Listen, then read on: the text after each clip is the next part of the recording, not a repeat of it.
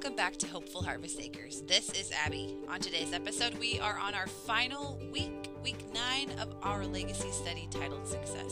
If you would, grab your Bibles, a cup of coffee, let's jump right in. Well, here we are on our final week of the legacy study. It has been a blessed nine weeks to be here with you all to go through this study by Worldview Academy. And this week, it's titled Success. I hope that if you are new listening here, that you would go back through the last eight weeks because we have just really dove in to some wonderful biblical principles about being disciples of Jesus Christ and making disciples of Jesus Christ. And I am so thankful for the individuals who have put this simple and yet such such a profound study together. And I hope that you have found this to be a blessing to you in your life as well. Now, if you've been following along, welcome to the last week. We are going to go through what it looks like to be successful in our venture of going out and sowing seeds for the Lord. Now, we need to remember that seeking to leave a legacy for Jesus Christ is not something that we have the luxury of pursuing. This is a calling that's placed upon us. And for yourself and for every follower of Christ, this is true. We're not going to be perfect. We won't even be enough in and of ourselves to be successful in making disciples, we must be actively relying on the Holy Spirit to guide us, to direct us, and to give us the wisdom that's necessary to represent Christ well in a world that is watching. Now, how is success defined throughout the Bible? I think this is such an important question for us to start with because success throughout the Bible is not going to be defined as success as we see it here from a humanly perspective. If you are on a mission to get fit, your success is going to be based perhaps on the number on the scale or on the amount of weight that you can physically lift or the miles that you can run without stopping. But success is defined differently throughout the Bible. Success must be based upon our faithfulness to the calling placed upon us and not on our results that we see. In Acts chapter 16, we see Paul and Timothy. We also see Silas, who was a traveling companion of Paul. And there would be times that they would be heading to go into a certain city, but the Spirit would stop them and would refrain from letting them enter in that specific place that perhaps they had on their mind that they wanted to travel to, that they wanted to go to. We must remember that the Spirit is the one directing and not you. We make plans, but the Lord will ultimately direct our path. So oftentimes the plan you have in your mind will not be the plan that God has. He will open doors and he will shut doors. So as followers of Christ, we much must be consciously aware of this always. And then we must not resist the Spirit whenever the door is closed or whenever He sends us into a different direction. We very well may see the Lord work in a magnificent way if we're willing to go in the steps that He's sending us. The parable of the sower in Matthew chapter 13 gives us encouragement as sowers and it also is a reminder to us that we're not to be inspectors of the seed that we sowed. I talked about this in a prior episode that when we think about farming from a standpoint, a human standpoint, farmers are intentional. But remember here, as the sower, it's not our job to sit and wait to see that seed to sprout. It's also not our job to sit and be a scarecrow and just to make sure to guard the seed from birds that may come up and eat it. No, our job is simply to go out and sow seeds. We cannot think about this parable from a human perspective. In Galatians chapter 6 verse 9, this provides us with encouragement as we go out and we sow the seed. It says, "And let us not grow weary of doing good, for in due seasons we will reap if we don't give up." Remember, our success is based upon our faithfulness. So if we don't give up, in due time we will reap a harvest. Why is our understanding of what makes you successful so important? Well, I think that we need to retrain our minds. We need to think correctly about success.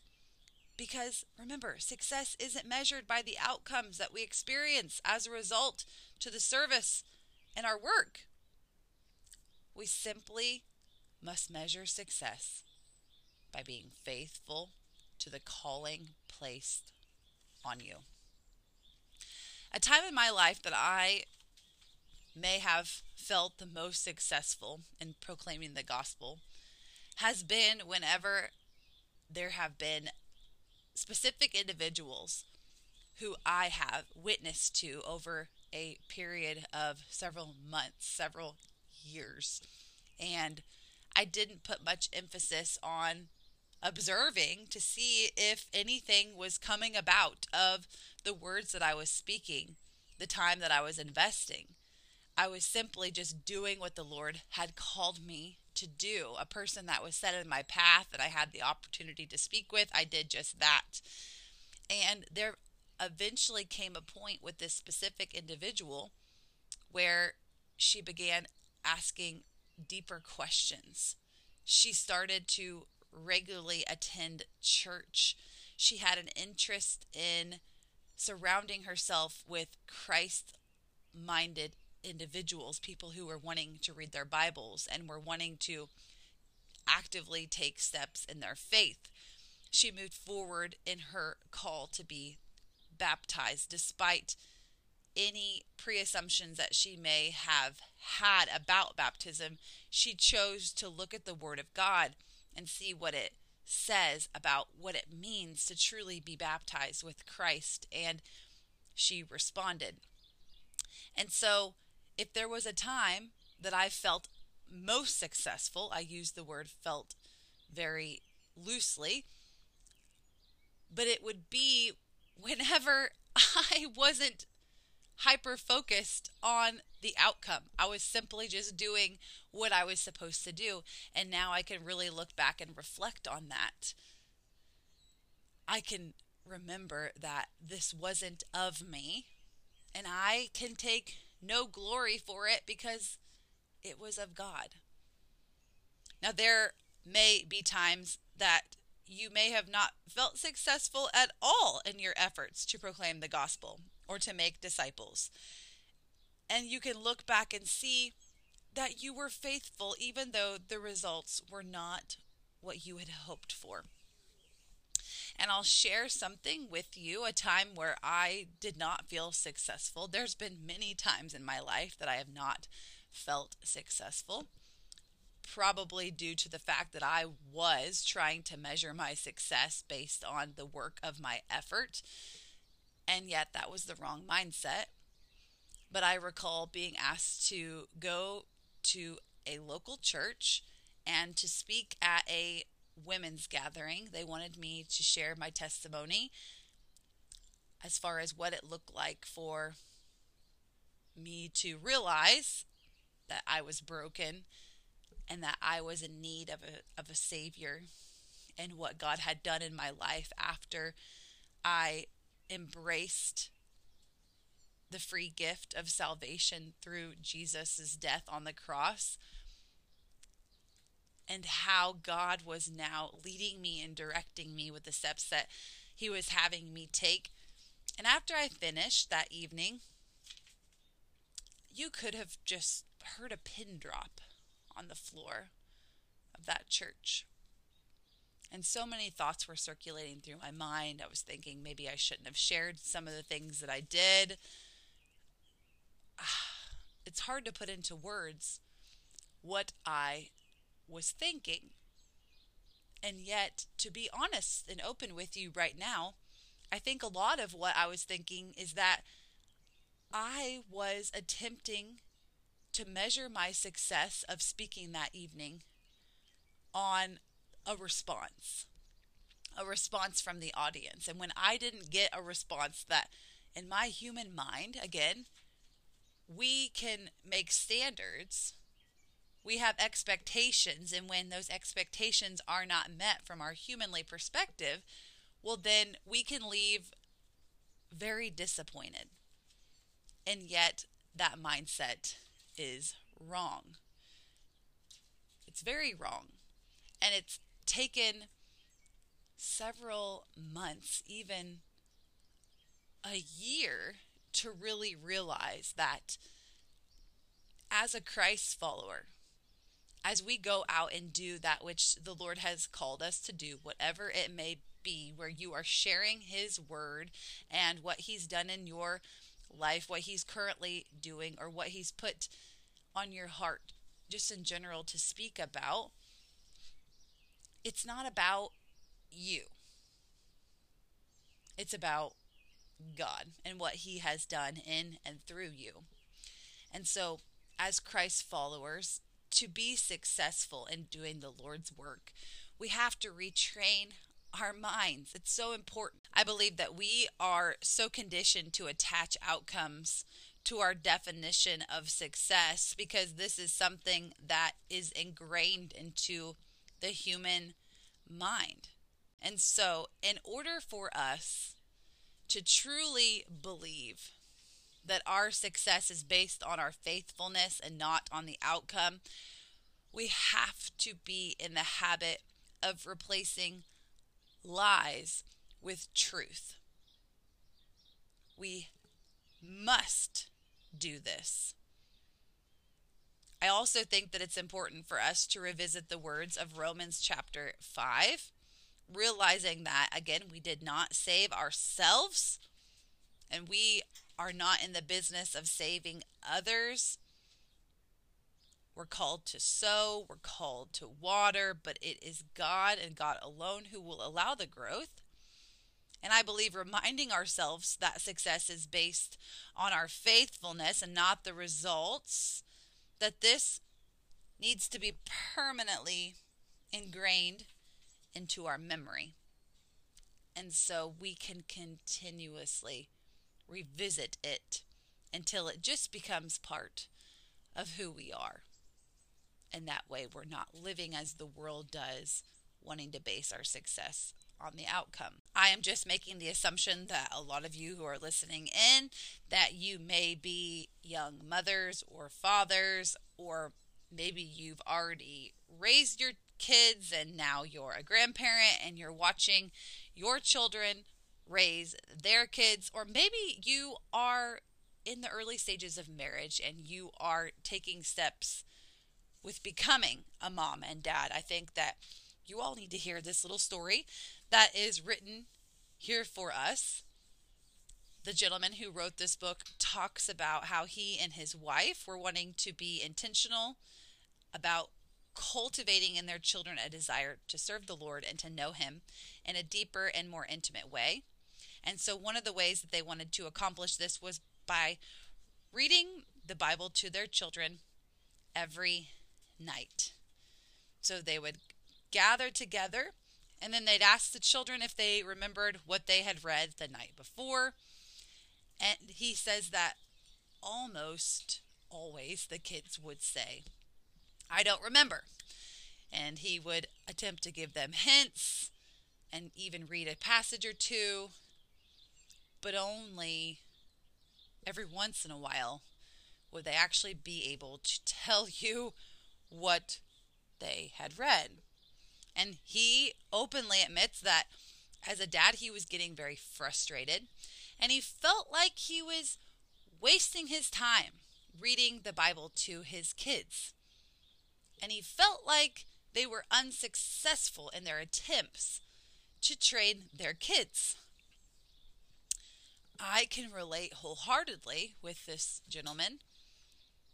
And again, we can become so frustrated with our attempts to plant the seeds, and we're sitting waiting to observe. We're seeking to be an inspector rather than a sower. That's when we can walk away very disappointed. When my children don't measure up to my expectations that I've set from for them, I can just get easily annoyed and just become bitter. And this is wrong because the heart behind it is wrong. And I think that that has a lot to do with our expectations that we're setting for our children.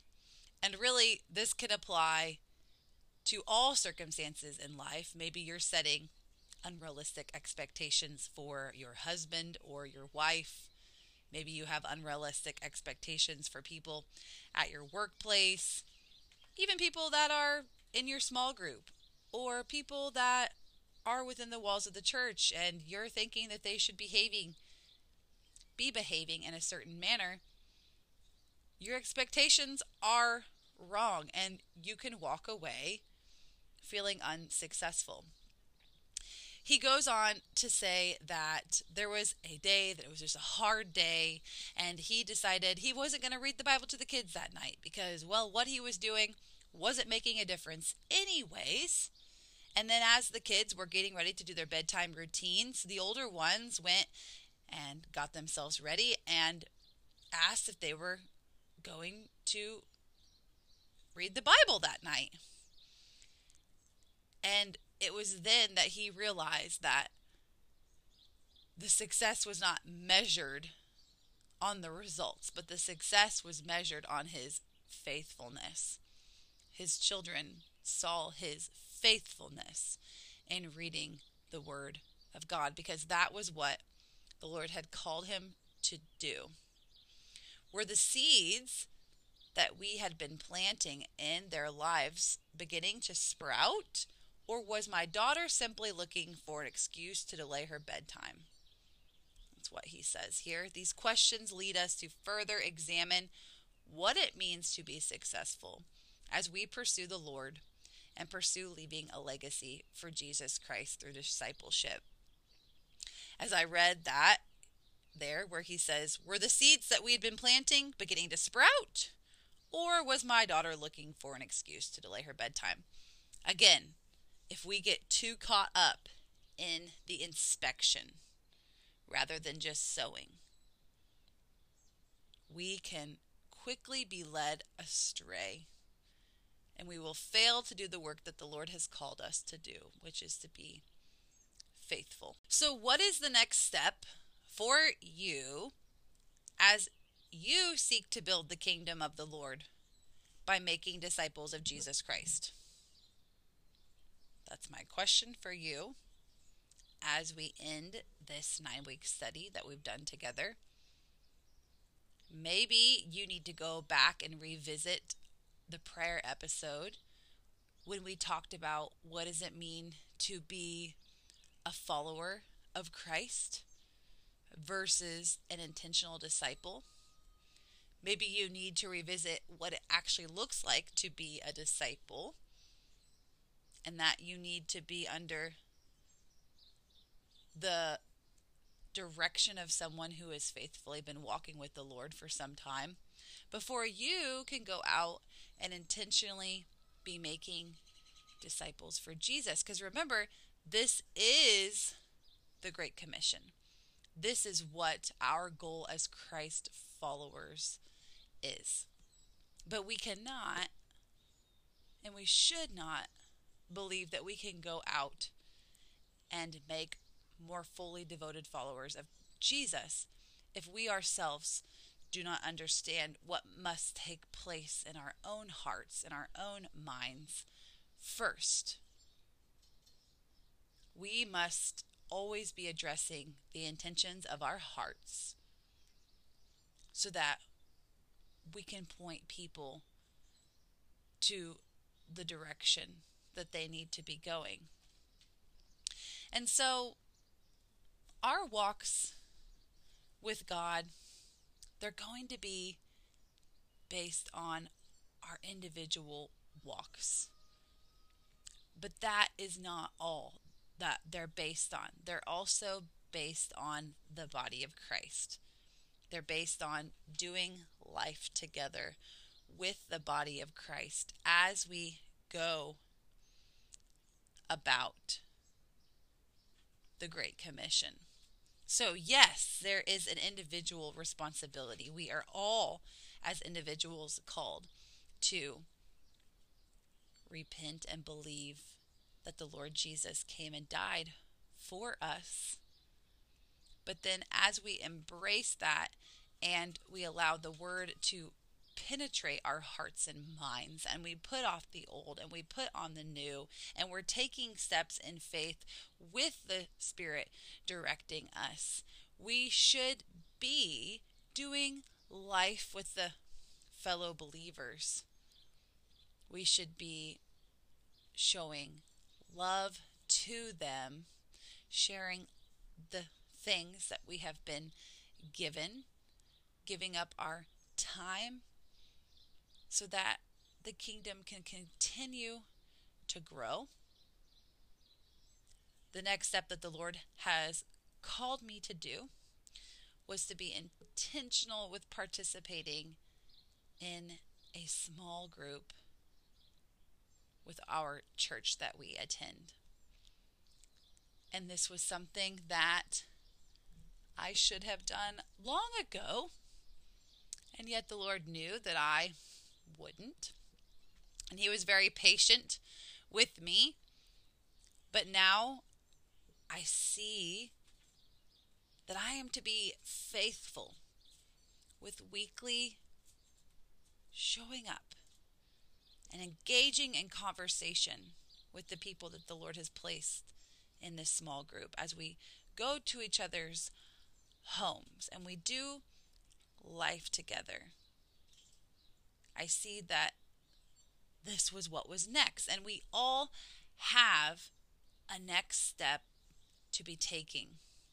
Our pastors are really good about making that known each week during the service. It doesn't matter if you are brand new in your walk with the Lord, you have a next step to take. And it doesn't matter if you've been walking with the Lord for decades, you have a next step to take. And so, my hope for each of you as we finish our time together this week is that you would prayerfully consider what is next for you. I hope that each of these weeks that your mind has been opened to the word of God and that what we have discussed will lead to action in your life. That is my greatest hope for each of you.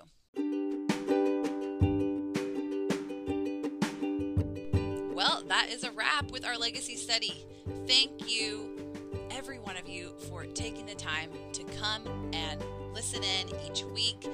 I hope that you will each be taking steps in your faith with the Lord.